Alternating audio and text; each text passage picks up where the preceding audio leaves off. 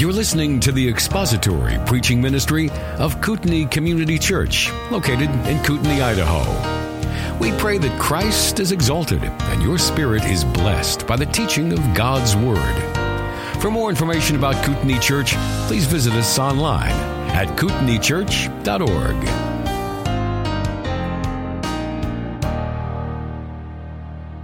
It is a real privilege to be here again this morning, and sorry that uh, I, I, like listening to Jim. I really do. But you're, you're stuck with me this morning, so we'll try to make this as, just as enjoyable. It is a real privilege to be here with you again this morning. Thank you to you guys, and thanks also to the elders, to Jim and, and Dave and the others for allowing me to be able to speak. Um, let's let's start this morning by reading, going right in and reading. Uh, we're in the book of Galatians. We've reached chapter two. We're going to read verses one through 10. So let's just read those verses together. Verses 1 through 10 of chapter 2. It says, Then after an interval of 14 years, I went up again to Jerusalem with Barnabas, taking Titus along also. It was because of a revelation that I went up and I submitted to them the gospel which I preached among the Gentiles. But I did so in private to those who were of reputation for fear that I might be running or had run in vain. But not even Titus, who was with me, though he was a Greek, was compelled to be circumcised.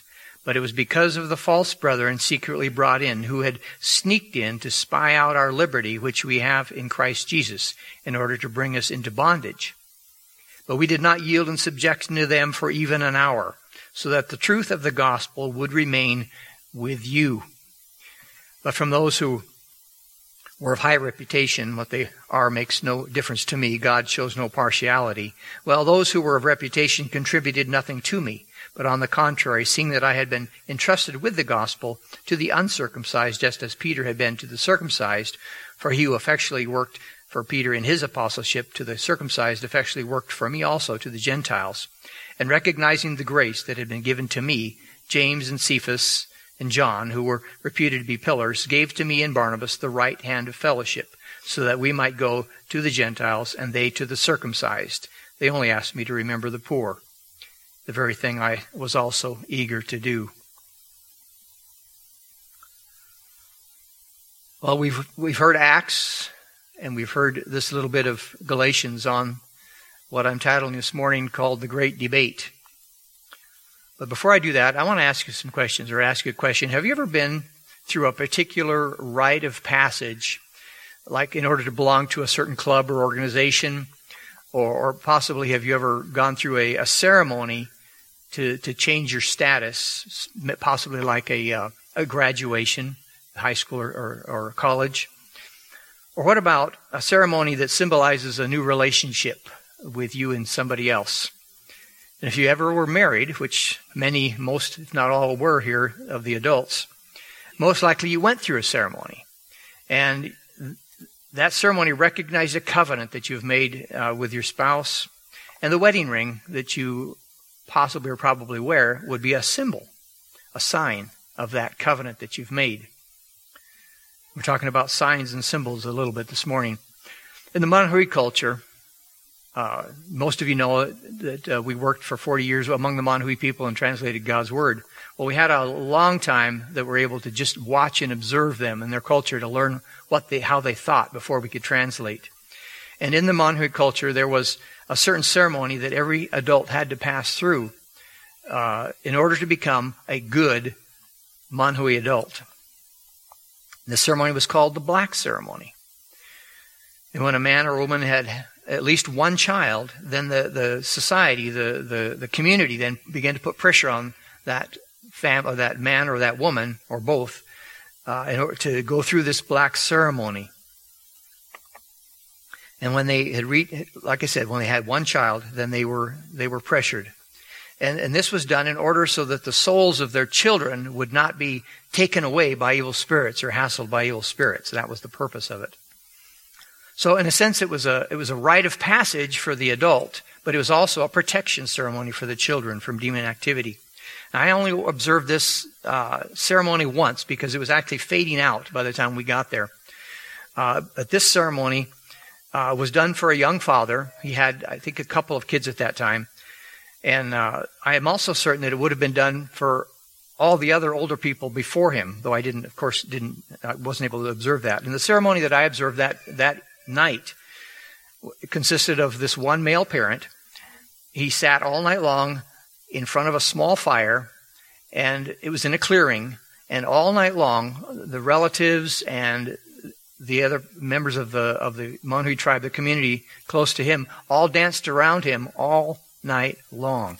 And he had his face painted with, with black from charcoal.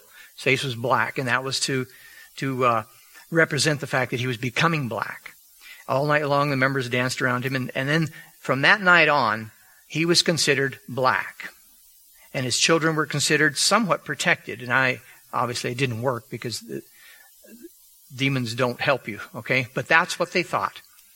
But he, uh, being black helped his children then to not be uh, taken away or his, their souls taken away. And, and to symbolize the passing into this new phase, this rite of passage, so to speak, uh, the man or the woman, whichever one took care of this, uh, went through the ceremony, their, their name was changed just a little bit at the ending.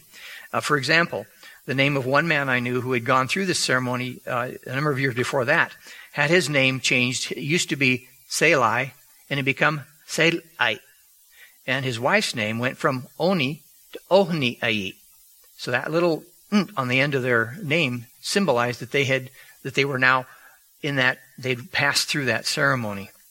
Now there was another another uh, group of people as well uh, in the world who went through another symbolic ceremony. I think you know who I'm talking about. This was a rite of passage, so to speak, and it was the Jewish people, and they went through the rite of circumcision. And as most of you know, the Bible speaks often of circumcision, doesn't it?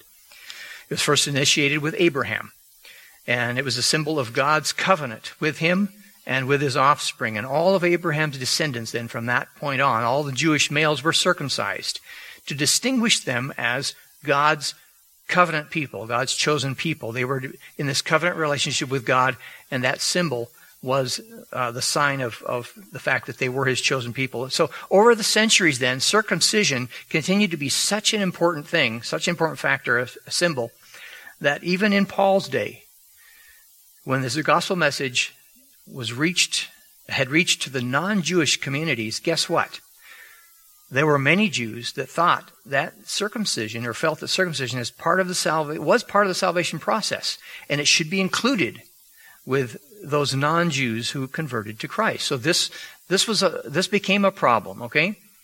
But to the to the logical thinking of the Jewish mind, when a when a non-Jew became a Christian, they it, they felt it was absolutely necessary.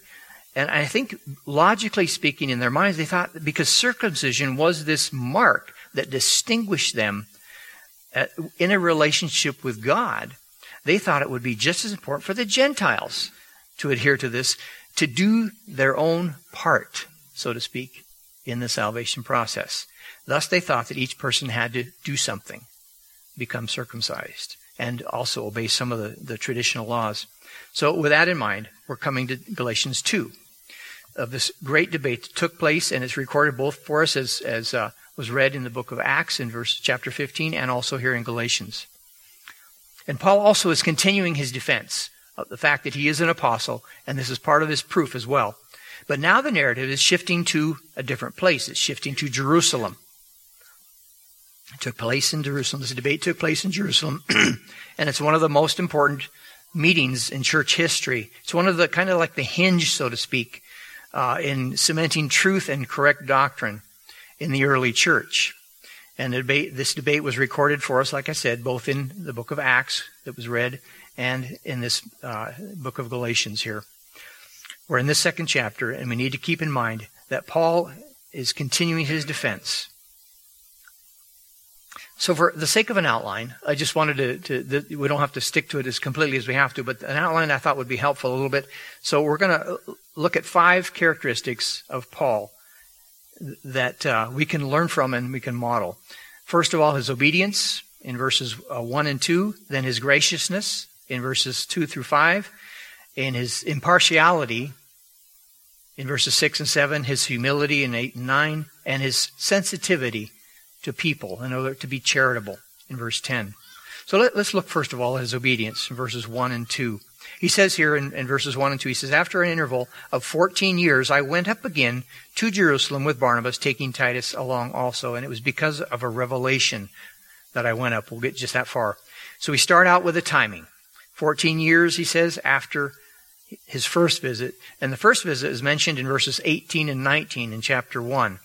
And that visit was, as we studied when I was uh, talking about this earlier, he went up for only two weeks. For it says 14 days or 15 days in Galatians 18, uh, 1, 18, and 19. And then back in Acts 15, where we heard, we find that Paul and Barnabas were sent to Jerusalem by the church at Antioch to settle this question as to whether or not Gentile Christians should be circumcised. And in Acts 15:5, um, we read that during that council meeting, some of the sect of the Pharisees who had believed, so they were they were actually believers, but they were Pharisees. They stood up and they said it's necessary to circumcise them and to direct them to observe the laws of Moses. Now, I thought about this. You see, these Pharisees were Pharisees first, and they were also circumcised first. So it had nothing to do with their salvation. But then afterwards they begin to think, oh, yes, this is very necessary for us to be in this covenant relationship with God. So they thought that's why they should also circumcise them. So we, we do have a here purpose why Paul went, and that was to settle this issue. Some scholars wonder why he waited 14 years, and I believe Paul was very busy for those 14 years, going all through Asia in some of his missionary journeys uh, to reach these, these, all these Gentiles. So he'd been busy until this important matter came up. And I, and I wonder too, why is it recorded in both Acts 15 and in Galatians? And I think every time that there's something that's done twice, it's very important. And that's why I think it's the hinge that this whole thing was on. So we have Paul mentioning here the actors in this narrative. There are three of them. It was himself, and he says, with Barnabas, taking Titus also. And Titus is also mentioned here. And now we understand why he took Barnabas. That's because Barnabas was one of his companions for a long, long time. But what was Timothy or what was Titus doing here? Who was he? If we drop down to verse 3 for a second, we find out that he was a Greek, it says. Even Titus, who was with me, though he was a Greek, was compelled to be circumcised. And uh, so we find out he wasn't circumcised, so he was, and he was a, a Gentile, but he was a believer. And we'll look at this just in a little bit more in just a little bit. As, what, there is an important point why Titus was with them. Now, if we look at verse 2, we read that Paul says, It was because of a revelation that I went up, and I submitted to them the gospel, which I preached among the Gentiles, but I did so in private to those who were of reputation for fear that I might be running or had run in vain. So I, I see two reasons in this point here. Two reasons why uh, Paul and Barnabas went to this council. The first reason was that God actually told him to go. He says it was because of a revelation that I went up. So we have here a special reason. God's command, and Paul obeyed. He was obedient. He was telling his readers that it wasn't just a whim. It wasn't just, oh, you know, let's just go to Jerusalem and see what's going on. It wasn't because the apostles called them to come, and some of them, and it wasn't because uh, they needed, he needed further instruction. He says it was because of revelation. God had revealed it to him. And this is very important to Paul. And he went because God told him to go. God had sent him. So he obeyed. He was in tune with God. And so I was thinking, how, in this first thing here, how can we model uh, this character of Paul's obedience? Uh, it is important. But, you know, we can't just sit and wait for revelation, can we? And why is that? It's because we don't, we aren't going to get a revelation from God. We're not going to hear a voice or, or hear some uh, whisperings in our ears. It doesn't work that way. Because after the scriptures were written, there is no more revelation. It's true that God does speak, though. And how does he speak? We have it right here, don't we? We have his words recorded for us, and we can read them. All the scriptures were given by inspiration, it says, only through his written word. This written word is our guidebook and our map, and thankfully, we have it in our own language, don't we? We don't have to read it in Latin, like some people used to believe. The Manahui have it as well, and so do many tribes today because uh, uh, the gospel has been taken to them as well. This is why it's important, though, for us to spend time in God's Word. It's because it gives us what God wants us to do. We need to read it and meditate it on His Word as much as possible, if every day if possible, so that we can know what God is telling us, and we are to obey him. So, like Paul, we are also to be obedient to his commands. And we also have a second reason here in this passage, in this verse, where it says, Paul also, they went to Jerusalem, and he says, I submitted to them, that is the church leaders in Jerusalem and the elders, I submitted to them the gospel which I preached among the Gentiles. So Paul's first reason was to be obedient to God's command, but his second reason was to inform the church leaders in Jerusalem what his message was, what the gospel message was that he'd been preaching to the non-Jewish population. So, what was this gospel message? What was it? If we go back to Acts 15 again and look at verse 9, it says, we find Peter making this statement. He says, And he, or God, made no distinction between us and them, meaning us, the Jews, and them, the, the Gentiles, cleansing their hearts by faith. And the key phrase here is by faith. Peter was saying that the appropriation of God's salvation is simply by faith, simply believing that God's words are true. And, it, and Paul, Peter was very clear in saying this. He, he doesn't make mention of circumcision. He doesn't make mention of any rite of all of any law that had to be followed. Their hearts were cleansed by faith, he says. And it's just as he witnessed with his experience with Cornelius in Acts chapter 10 that Luke has recorded for us. Salvation is a gift of God, isn't it? Like the, the song, the words we were singing this morning. Salvation is a gift of God that no man can work for. And that's why we call it grace. That's grace. And how do we appropriate this gift? By faith. We believe it. Cornelius was a Gentile who had demonstrated this fact, and Peter was making it clear to the others in the council that faith was the only prerequisite.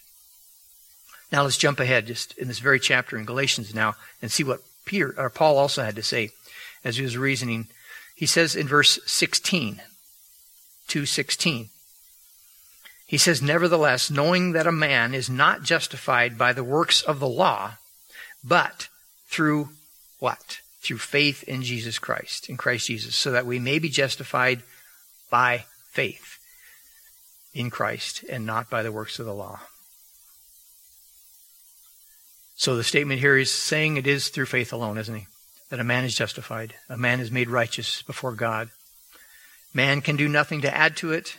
There's no ceremony. There's no adherence to any rules, any laws, anything. It's by God's grace and it's through faith. Same thing that Paul wrote also later on when he wrote to the Ephesians.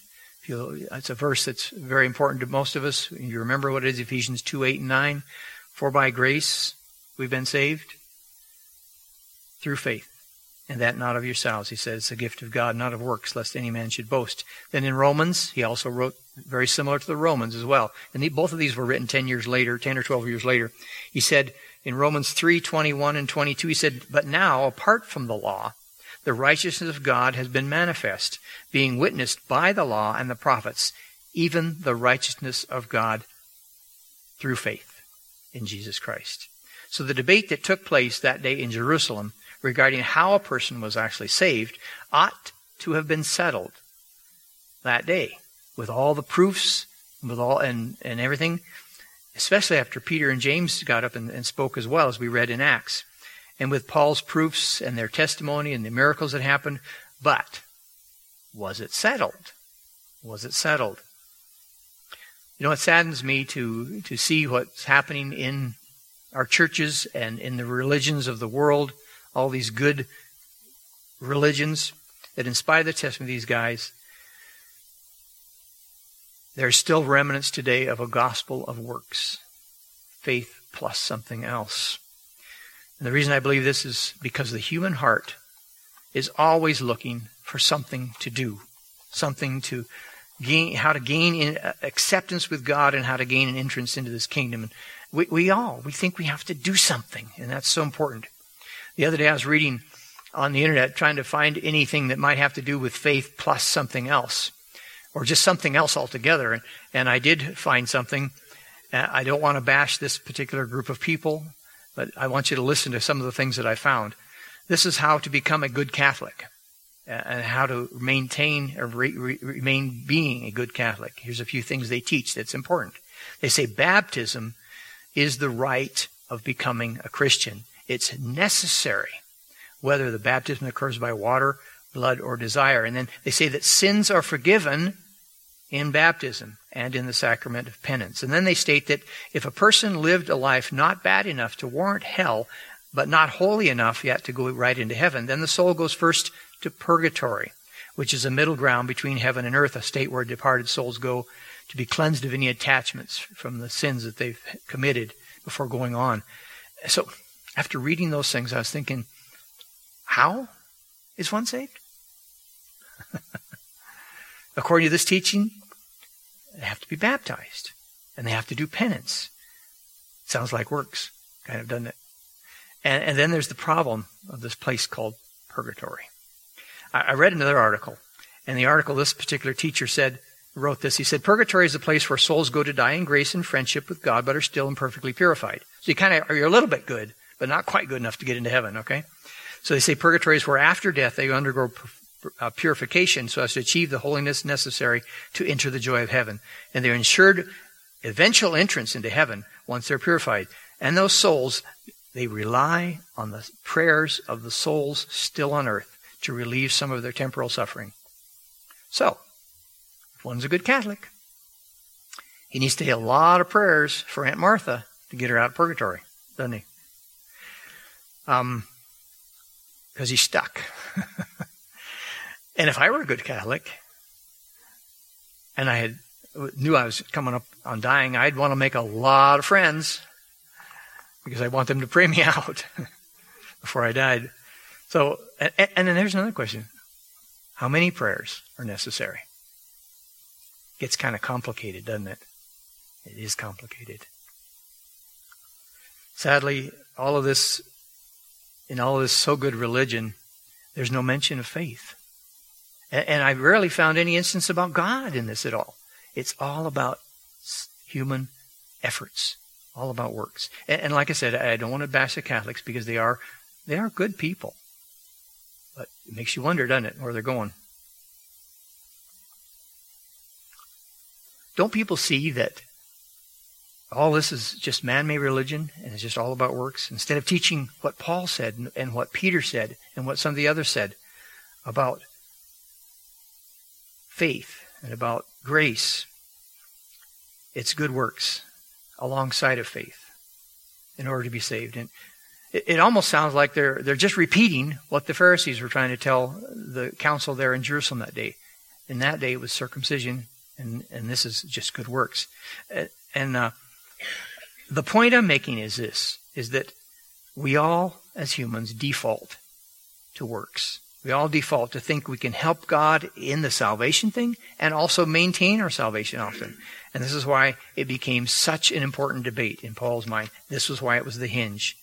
And he wanted the uh, believers in Galatia there and also in Rome and also in Ephesus to understand this because it is so easy to slip into works. Those of you who were here when I talked a while back of, about the Manhui people uh, will remember me possibly explaining them when they first responded to the gospel. We would meet together and we sang and we read God's word, the part that we had translated already. But one day, some of these leaders came up to me, these uh, church leaders, and they says, "We need to sing more." Why? Why do we need to sing more? Do you really like singing that much? No, we need to sing more because it gives us power and it makes us acceptable to God. So I thought, whoops, that same problem here. Uh, they mistakenly thought that God's grace was not enough, was it? And they needed to add singing to their faith. And this was because, like I said, every human heart wants to do something to make himself better or something that God will accept him. And thankful, thankfully, we were able to correct this this uh, false thinking. And today we have many believers who do understand this truth that it is faith alone in the finished work of Christ that saved him. All right, let's look now about how Paul was gracious in verses two through five. Here in verse two, he says, "But I did so in private to those who were of reputation." So he submitted his message, to, his message of the gospel, to those who were important, the important ones the important church leaders. And why do you suppose it was so important for him to go first to, to the, these elders and, and be the first, so that they'd be the first hearing? Why, why, why did he go in private? Could it be possible that he was afraid he would be rejected? Or that uh, he had his message, he'd gotten the wrong message out? I don't think so because Paul was pretty clear on that because it was a revelation from Jesus Christ himself. I think it was because Paul highly respected the other apostles and teachers and elders. So he met first because he respected him and because he was gracious. This shows us Paul's graciousness. He graciously went to them first and he did it in private because in this way they could sit around and discuss the important issue without the crowd around. It was just a few of them. And I think Paul knew that if, if he could get them on his side, then they would convince the rest of the people. And if they hadn't agreed with Paul, if they said, no, I think we need to have circumcision too, because look, we're all Jews and we were circumcised, so the Gentiles need to as well. If they'd said that, then Paul, then his trip to Jerusalem would have been in vain. He says, it says, lest I, by any means I might run or had run in vain. So he didn't want to waste that trip, and the church at Antioch had sent him, and God had sent him. And I think Paul was reasoning that, that these men, they need to, to be convinced first uh, that there's no necessary traditions, no circumcision is needed. Otherwise, he would have spent that time in vain. Thankfully, it did not happen, did it? It didn't. Look in verse 3 where Paul says, But not even Titus, who was with me, though he was a Greek, was compelled to be circumcised. So he, Paul brings the second time up this man, Titus. And here he adds where he's a Greek. And why mention him again? Was, was Paul just showing off the fact that yeah, I can I can be with an uncircumcised man, no problem. I'm liberated. No, Paul wouldn't do that. Paul wasn't proud. And he wouldn't do that when he's sharing the gospel or bringing glory to God. He says that not even Titus, though he was a Greek, was compelled to be circumcised. And here it shows us that Paul was very tactful. Paul was tactful. Titus is mentioned as his living proof. Kind of like his trump card. If you've ever played Trump, you know what Trump is. His trump card uh, so to speak, that the Jewish laws, and specifically this rite of circumcision, was absolutely unnecessary. And see, Titus was just like those other apostles. He could walk among them. He was accepted. He didn't have to undergo circumcision. No ceremony was needed. No laws were needed. He was just as much a believer as the rest of them were. And Paul was showing here in this debate his living example of that fact. There's no need for works. Now look at verse 4. Paul goes on. He says, But it was because of the false brethren secretly brought in who had sneaked in to spy out our liberty, which we have in Christ Jesus, in order to bring us into bondage. Sadly, that's what legalists want to do. They always want the others, everybody to join them in legalism, in bondage. And in Paul's, he was gracious, but we see also that he was bold and firm as well. He called these guys false brethren, and he says they were secretly brought in, and he says they were sneaked in. So they were false believers.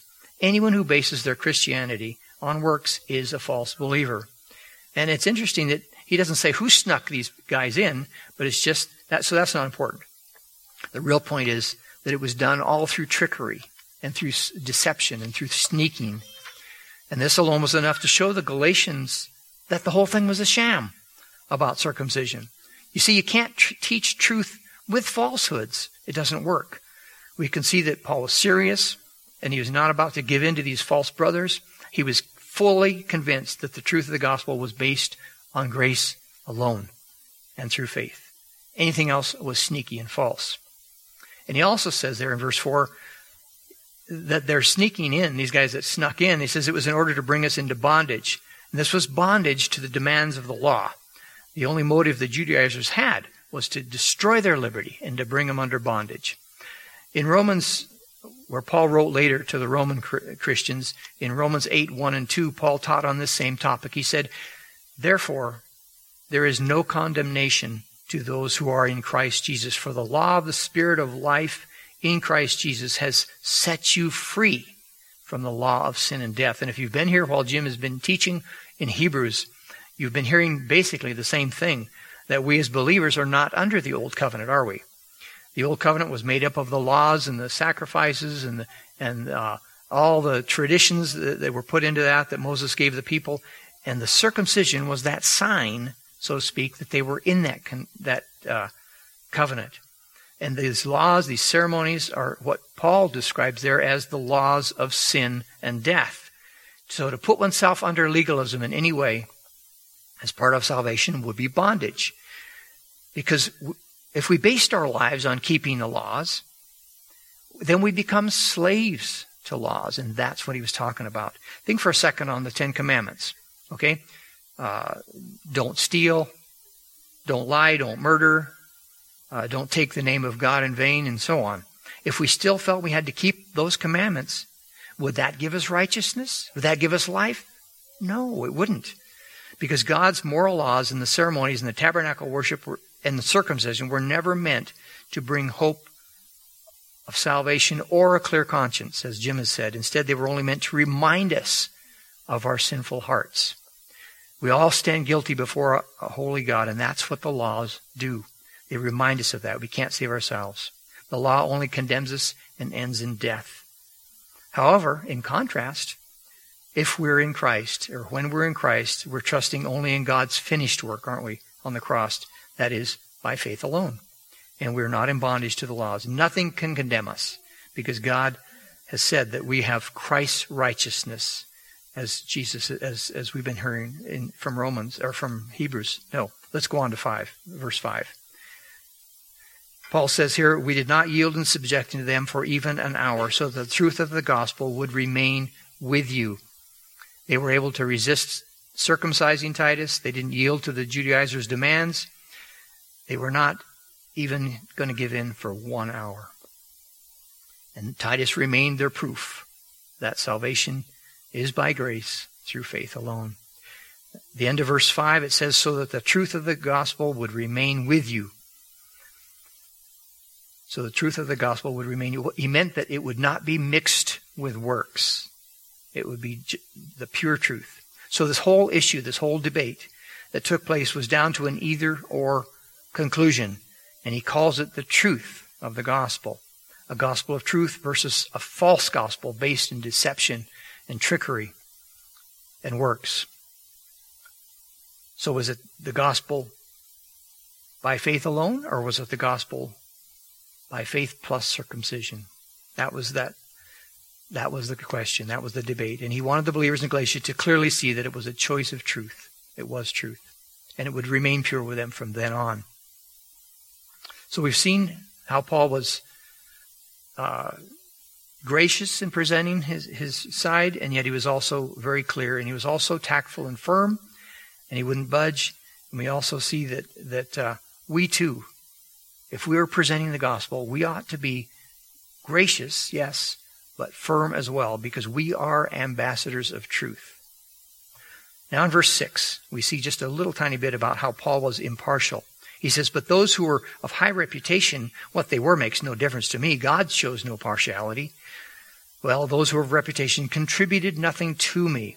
So we see clearly from this statement that Paul wasn't afraid of the other apostles. He didn't put them above anybody else. They were all on an equal basis. He wasn't partial. He was impartial, just as God is. God is impartial, and so was Paul.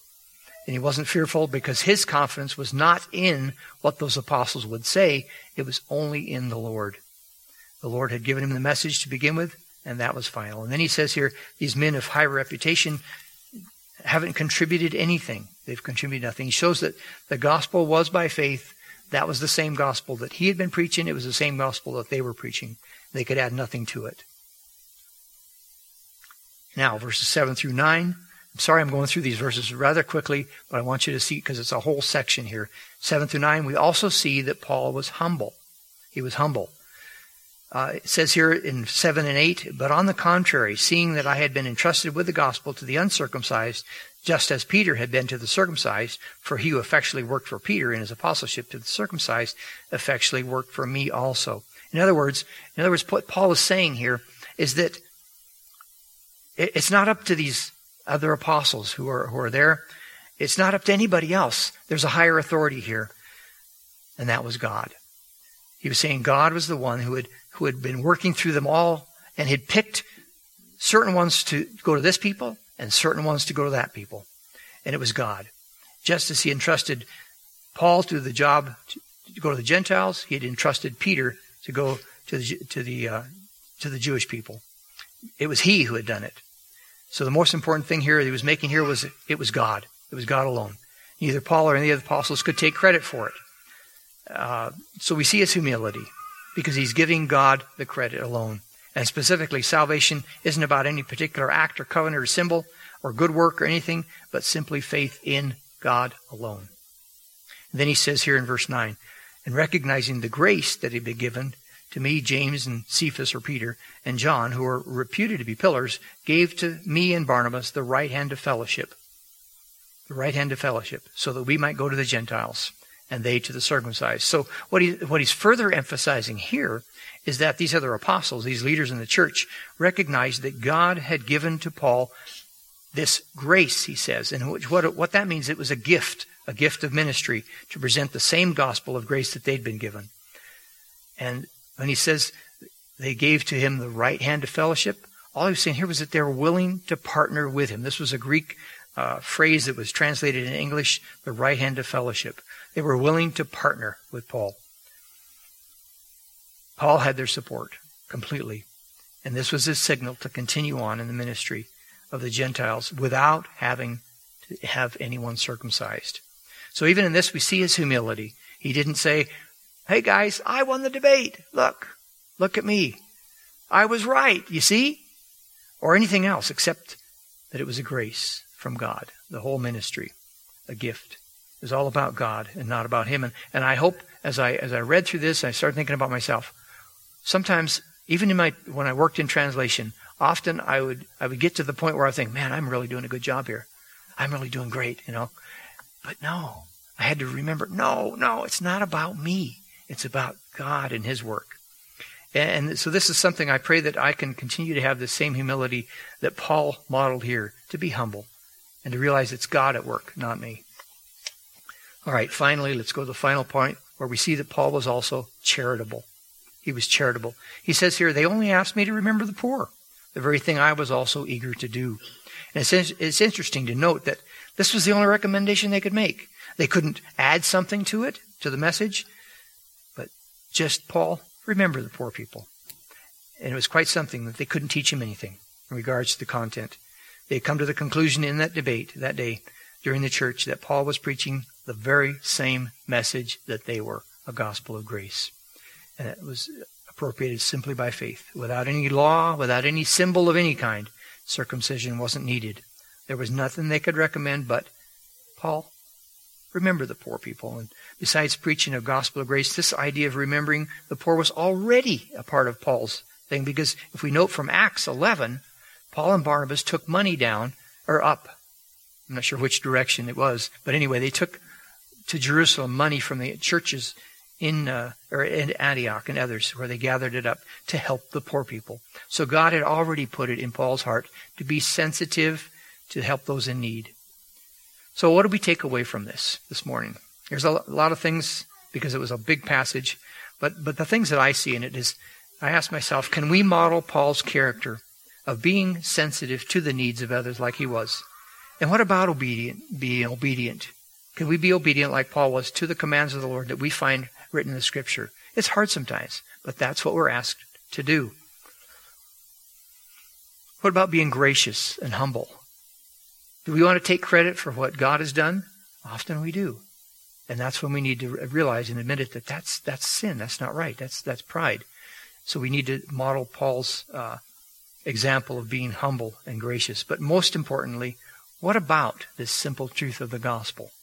Are we guilty of adding something to faith often? I think we are. Are we guilty of thinking that praying will make us better with God? Or keeping the Ten Commandments? Those things don't work that way. But sometimes we think that. Or what about doing some good things for other people? Would this help make us more acceptable to God? It doesn't work that way. Let's remember that Jesus' work on the cross was finished, as he said. It was completed. He did everything that was necessary. And all we have to do is believe it. That's faith plus nothing. Thank you for listening to the latest podcast from Kootenai Church. If you'd like to learn more about Kootenai Church or to donate to our church ministry, you can do so online by visiting kootenaichurch.org. We hope you enjoyed this podcast and pray you'll join us again next time. Once again, thank you for listening.